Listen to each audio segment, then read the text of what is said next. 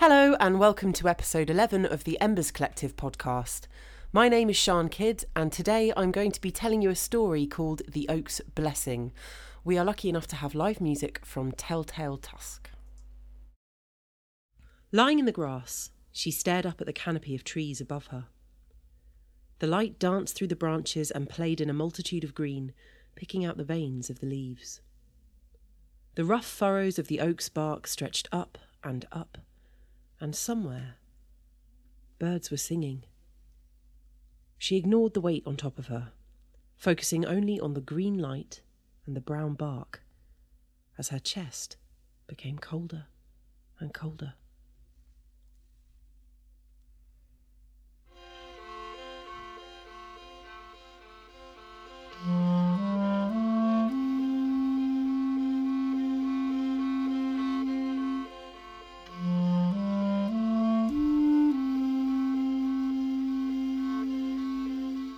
There is a small tidal island off the north coast of Wales, surrounded on three sides by the ocean.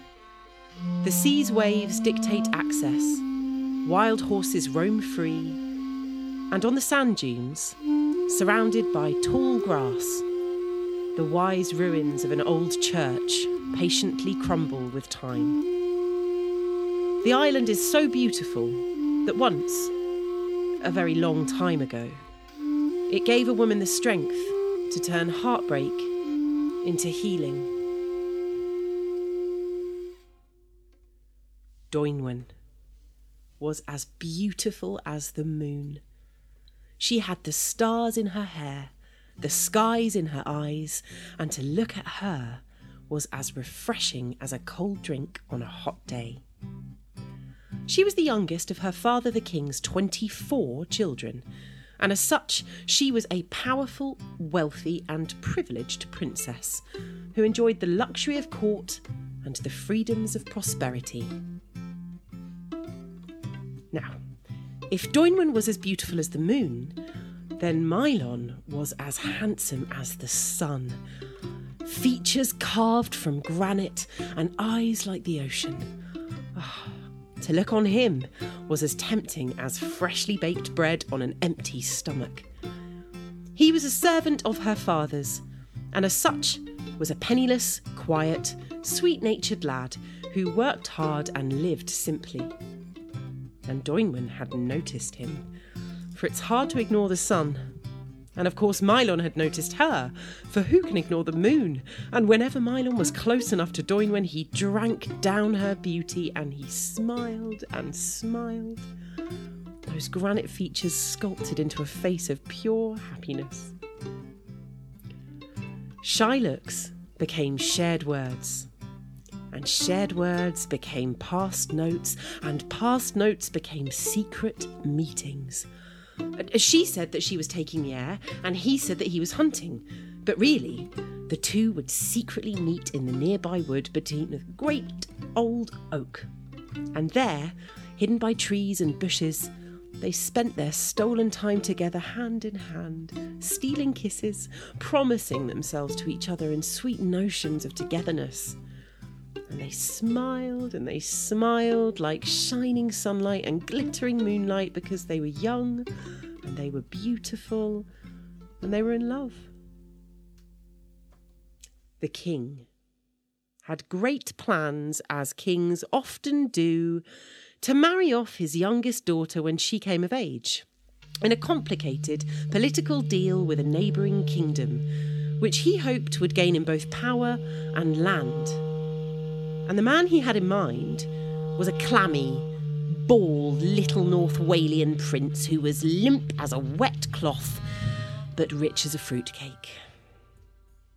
Dwynwen had no idea of any of this, as she was so distracted thinking of Maelon that the whispers, the whispers in the court, passed her by, as did the months leading up to her birthday. Eventually, the day came when Dwynwen came of age, and there was great festivity and celebrations.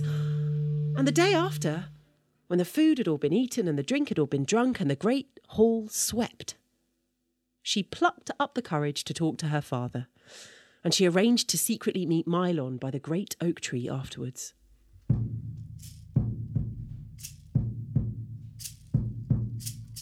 Her father, the king, was relatively unimposing in his kingliness, and being an inexperienced parent and statesman, very little flustered him. But when his youngest and most beautiful child came to him coyly and asked if he'd give his blessing for her to marry a servant, he listened, pursed lipped, slowly welling with fury. He burst out in anger, proclaiming Maelon a treacherous scoundrel and a low life peasant who was way below the standing of a princess. How dare he even talk to you, he said. He will never have you, he said. He told poor weeping Dwynwen that he planned to dismiss the young man in the morning. And then he took the opportunity to inform her that she had been betrothed to another more suitable, older, richer man who she would marry within the month. Poor Dwynwen. She ran, crying, to the great oak, and there, patiently waiting, stood her Maelon, smiling. But on seeing her so upset, he lost his smile, and when she told him what her father's reaction had been, well, his face became tense and distant. He gripped her arm and he told her to repeat what her father had said. Her arm hurt as she repeated her father's words, and as she did, Maelon's features twisted in fury. Dismiss me after all my years of service, but uh, that's an outrage. How dare he? And how dare he say that you're beneath me? He thinks I'll never have you. Well, I have you now. And with that, he threw Dwynwen to the ground. Uh, Maelon, she implored, stop, calm down.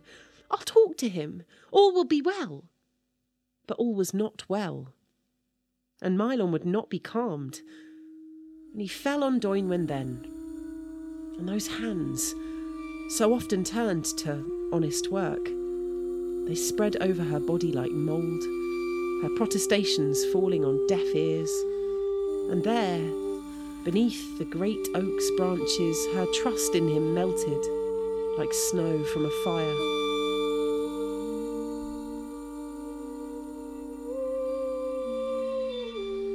Lying in the grass, she stared up at the canopy of trees above her. The light danced through the branches and played in a multitude of green, picking out the veins of the leaves. The rough furrows of the oak's bark stretched up and up and somewhere, birds were singing. She ignored the weight on top of her, willing it to stop, focusing only on the green light and the brown bark, the green light and the brown bark, until suddenly her chest became colder and colder. So cold, in fact, that she became breathless, and looking down, she saw that where had once been Maelon, there was now a block of ice, cold and wet and heavy, which she pushed off her, slipping onto the grass. Dwynwen got up from the floor and backed up against the oak tree, staring at the frozen figure of Maelon, the shock of it all twisting into a ball, small and hard as an acorn. She could not move. She was rooted to the spot, and so she closed her eyes and gripped onto the trunk of the tree. Tried to steady her breathing, wished that it was all a dream, that it wasn't real. It couldn't be, but and she opened her eyes and turned. There was Maelon, frozen. With that, she felt nauseous, her vision blurred, and she did not remember falling onto the soft earth.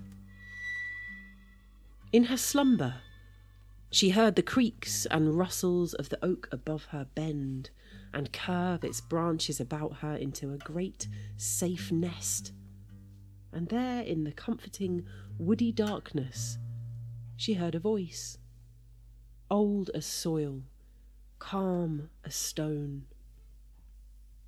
I am here, Dwynwen. The oak, your witness. All is well. Do not fear. I heard your call, and I am here to answer you. He can do no harm now. Be calm, and tell me how I can help. Dwynwen thought of Maelon the man she'd so loved, who'd so harmed her. And despite his crime, she couldn't bear the thought of him just melting away. So she whispered into the darkness, Don't let him melt. She thought of their love frozen as he was, and then she remembered her father's cruel words. So she asked, a little louder, never let me marry. Let me help all those true lovers. Help me help them as I was not helped. And Oak, oh, please let me forget. Take all this away and erase my memory from his head. He will have no more of me. Free me from this and of him. I cannot feel this. I'd rather know only the earth ever again than the pain that I'm feeling now. And the oak's great branches tightened a little then into something like a hug. And the leaves outside rustled as that calm old voice spoke again. Know that I, and all that know me, hear you. All you've asked for will come to pass, and from this point forth, you will know all that I know. Each ancient secret a root in your heart. I give to you the gift of the earth. It is yours to protect and to heal whom you choose.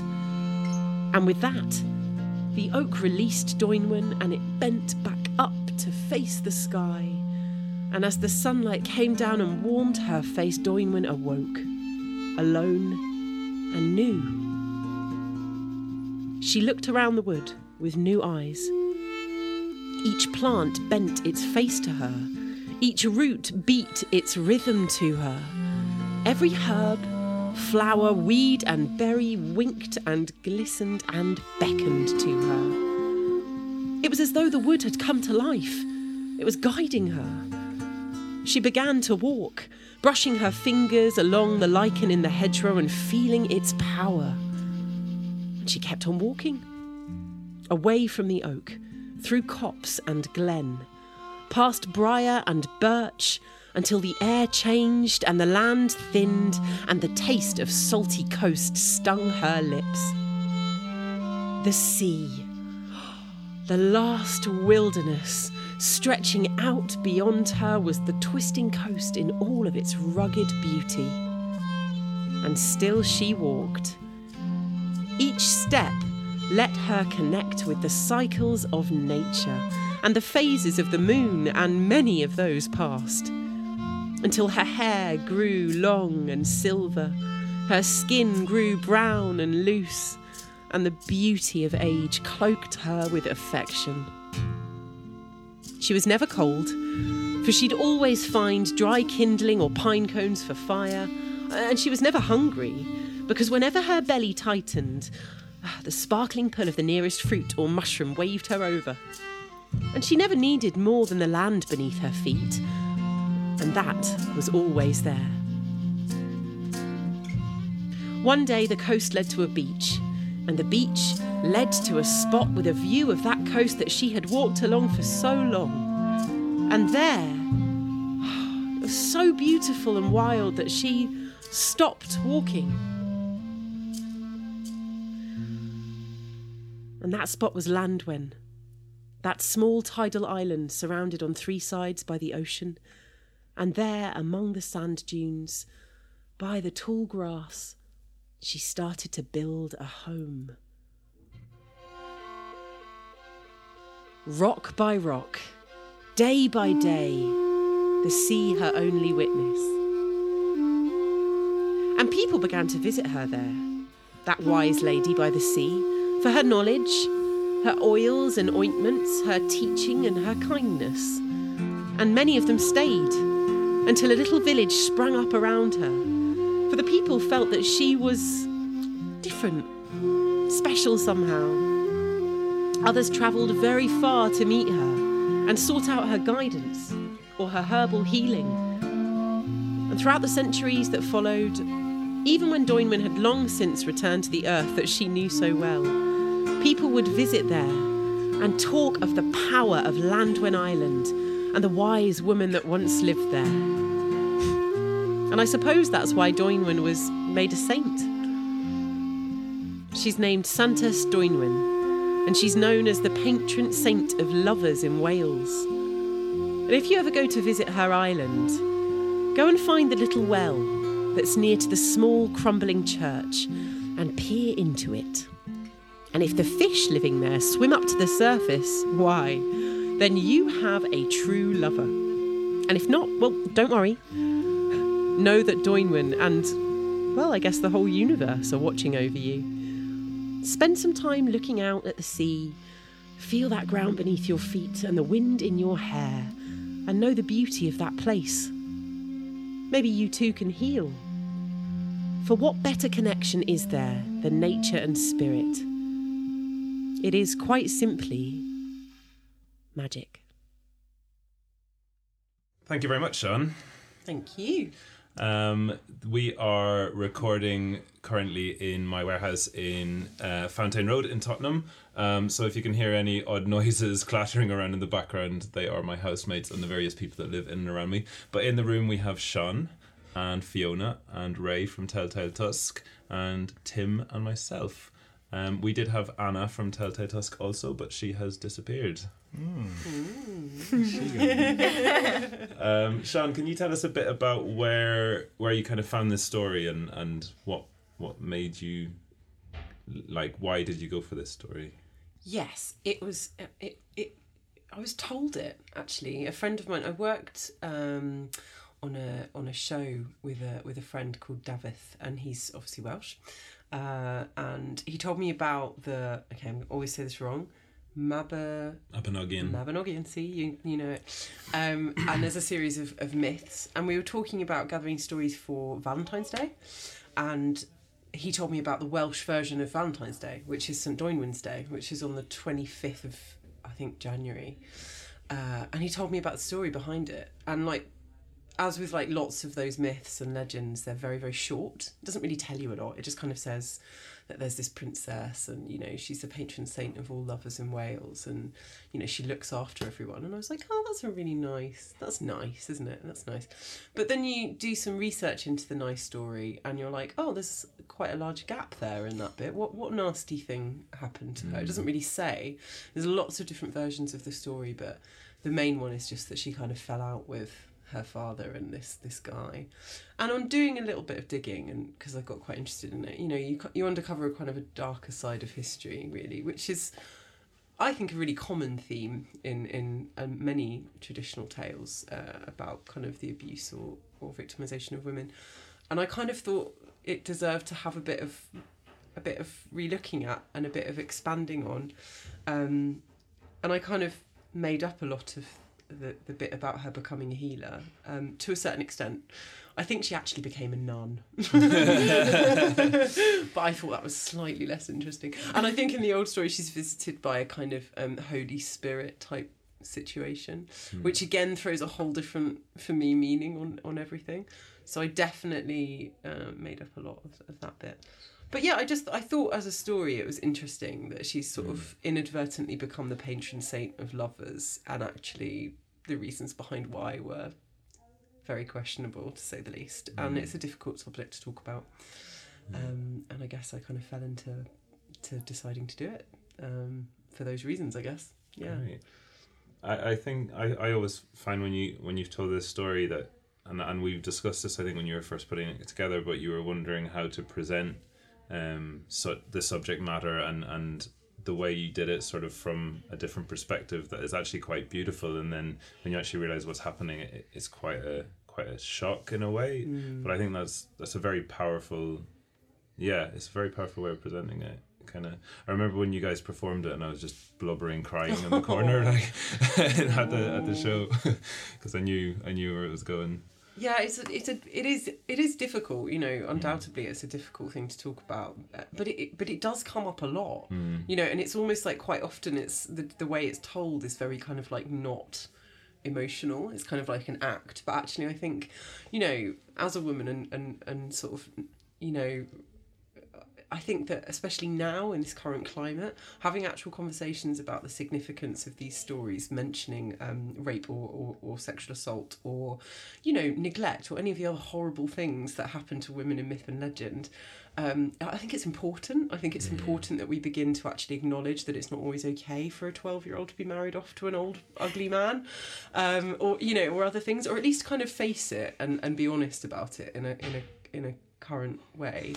And I think one way of doing that is by not making it like even more traumatic to describe. I don't know. I've I've seen some some stories told with with a an element of that and and almost like they go down the route of it being really awful and you can't you just it's a bit like the monster isn't it? You don't need to see it always for it to be really scary. We all know how unpleasant um, that can be um, well i mean we don't all personally know. I hope people don't know but you know we're aware of the trauma involved in those things. And i think talking about it in a way that's I think more from a woman's perspective or like that disassociative perspective Hmm. felt um, felt like a, a a more gentle way of approaching something very very difficult. I don't know. Maybe it's not. Maybe other people feel differently. It's just my interpretation of it. But yeah, I definitely think it's important to start to face up to those things and talk about how they're reoccurring, which I don't like. I don't know. Maybe I'm on my own with that. No. No. Was Shake. Shaking head. Silent shake. Yeah, they can't see that. we'll hear it. Maybe they can hear it. Yeah. No, It sounds like this. yeah, it's just shaking your head. Yeah. So how was the how was writing the music for it? So it was actually the first podcast we've done where I wasn't involved in writing the music. This is Tim speaking, uh, which was really interesting for me and really fun to watch. Um, how was it for you guys? I know Anna was Anna's not here and she was kind of the main part of it, but you, you guys did some other stuff anyway for the Witches event we did. So maybe you can talk a little bit about that and how you found working with our storytellers and Yeah, that that was interesting because we got we got half of the full story and um, not very much time. It was it's really it's really fast the way you Mm. guys work. Mm. Um, so I guess everyone had to get used to that. like here's a story, you've got half an hour, write all the things. It was like one of those mad school projects where they're like, make a wedding dress out of newspaper. You've got 15 minutes, and then it's like, ah! It's like a bit like that, but in real grown-up life with you know actual you know this is this is like a job. it's actual real job. you guys just invented. Yeah. Yeah, so there were was it four four stories when we did it? So there there were four of us performing. So each of us took um, uh, like a, the lead in um, knowing the format of the story. So we all kind of wrote the music together. Some people had more, you know, input on that in their stories than others. So yeah, we just sort of shared the the load really, and um, yeah, we. I think we thought we were doing the music with you when we said yes. Did you? And then Tim was like, "Oh no, no, no! you go, you go, you well, do it your was thing." our, it was our first all female show, yeah, Um, it was. So no, obviously I wasn't going to be in it. I feel like we should mention the show. We did a show. We have, I um, think we have done another podcast, but yeah, t- say it anyway. So uh, It was part to contextualise that Yeah. conversation. It was part of an evening we did called Witch, which was themed around obviously the theme of witch, hence her her nature, uh, her connection with nature at the end. But uh, Telltale Tusk worked with four storytellers, um, each around that theme, and I worked with Anna, who has who's not here, um, and it was really interesting actually to be given that uh, you know one person and one Mm. you know one story and one person. And they're really different as well. That was the other thing that was really interesting about it. That coincided really nicely as well because I'd been researching I'd been researching about the English witch trials which were not as like big and dramatic as the American ones. They they didn't burn people. They did hang people.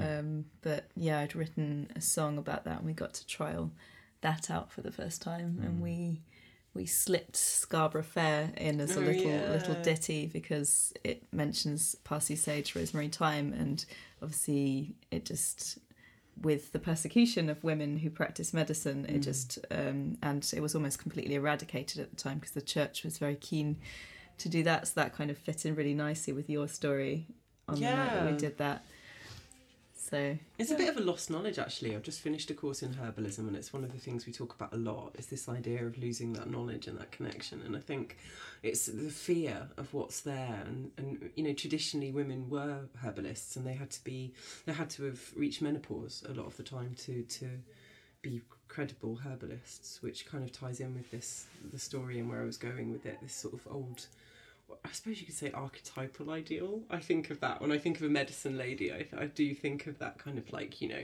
bits of lichen in your hair and like amazing things in jars, like green and brown jars. But it does tie in those ingredients. I think we spoke about it, didn't we? And Yeah. how each parsley and sage and rosemary and thyme all have really significant both folklore and, and meaning within healing. So it was a nice connection, and that song was really beautiful. Oh, thank you.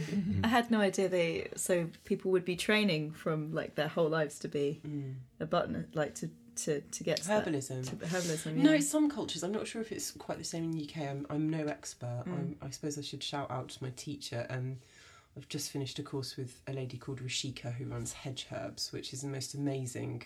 Um, she's just an amazing teacher, and uh, she does sort of foraging walks and is a herbalist and works with Herbalists Without Borders. And just learnt an incredible amount in a very short spe- sort of period of time. And she's the person who told me about that. And I think it may have been from another culture actually that that's the case, not the UK. But there's something to do with the wisdom of, of not being. I, I- don't know. I can't remember quite how she described it. Um, how the menopause brings on a knowledge that you know is a respected thing. I don't know what that is. It all ties in with the crone, I guess. But that's probably a whole nother podcast.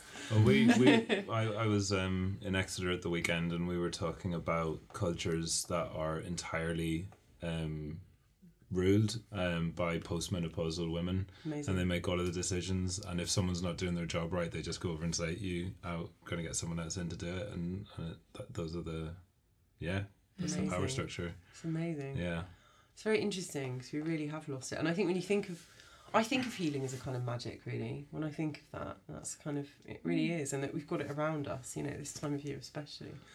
We were talking about it as well, where in stories so often um, those wise women are are very much portrayed as ugly or or as nasty or something to be afraid of. Yeah. Um, and even the word crone there's not even there's not actually a main male equivalent for crone really, which is and crone is, is kind of a neg- has a negative connotation to Yeah, it. yeah. Like nobody would want to be called an old crone, would you? Like it's No. it's like oh god, don't call me that.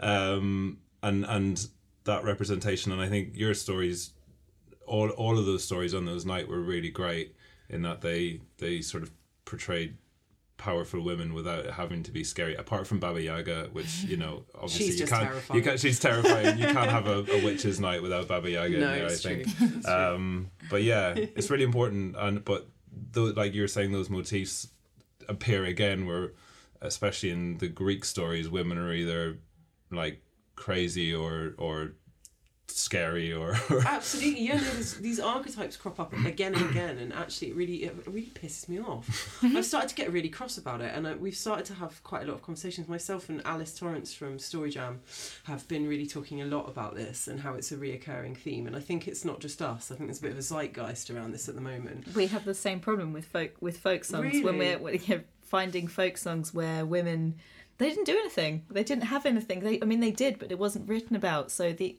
the most the surviving folk songs about women are about lost love the men get all kinds of exciting things to sing about and we just get left these Fey, yeah. simpering characters. Yeah. yeah, and you do. And they weren't. Yeah, no, Yeah. and and we don't. It's really annoying. I kind of feel like there needs to be more of a a kind of nod to that, and like.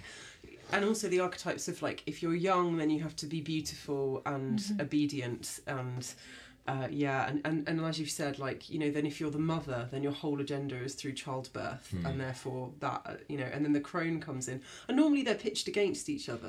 So you'll have a, like the wicked witch who's jealous of the young beautiful person. And there's no you know there's certain characters in, in myth and folklore that that that's just a reoccurring thing. And there's a really interesting article I read recently about um, Maleficent from Sleeping Beauty and her backstory and how that the feminist angle on that was taken by Angelina Jolie. uh, You know, her role uh, where she was actually re- regained Totally her- justified. Absolutely, Yeah. absolutely. She was a woman who was really annoyed and rightfully angry and had every right to be a massive bitch. Yeah. and I was like, yeah, fair play. And it's just that thing, and I wonder if you know, it's it's difficult to do with with tales that you don't know well, and to a certain extent, you know, it's a Welsh story. Um, and I think she's really loved and revered, and people fought really hard to bring back this heritage, to acknowledge her as this figure of love.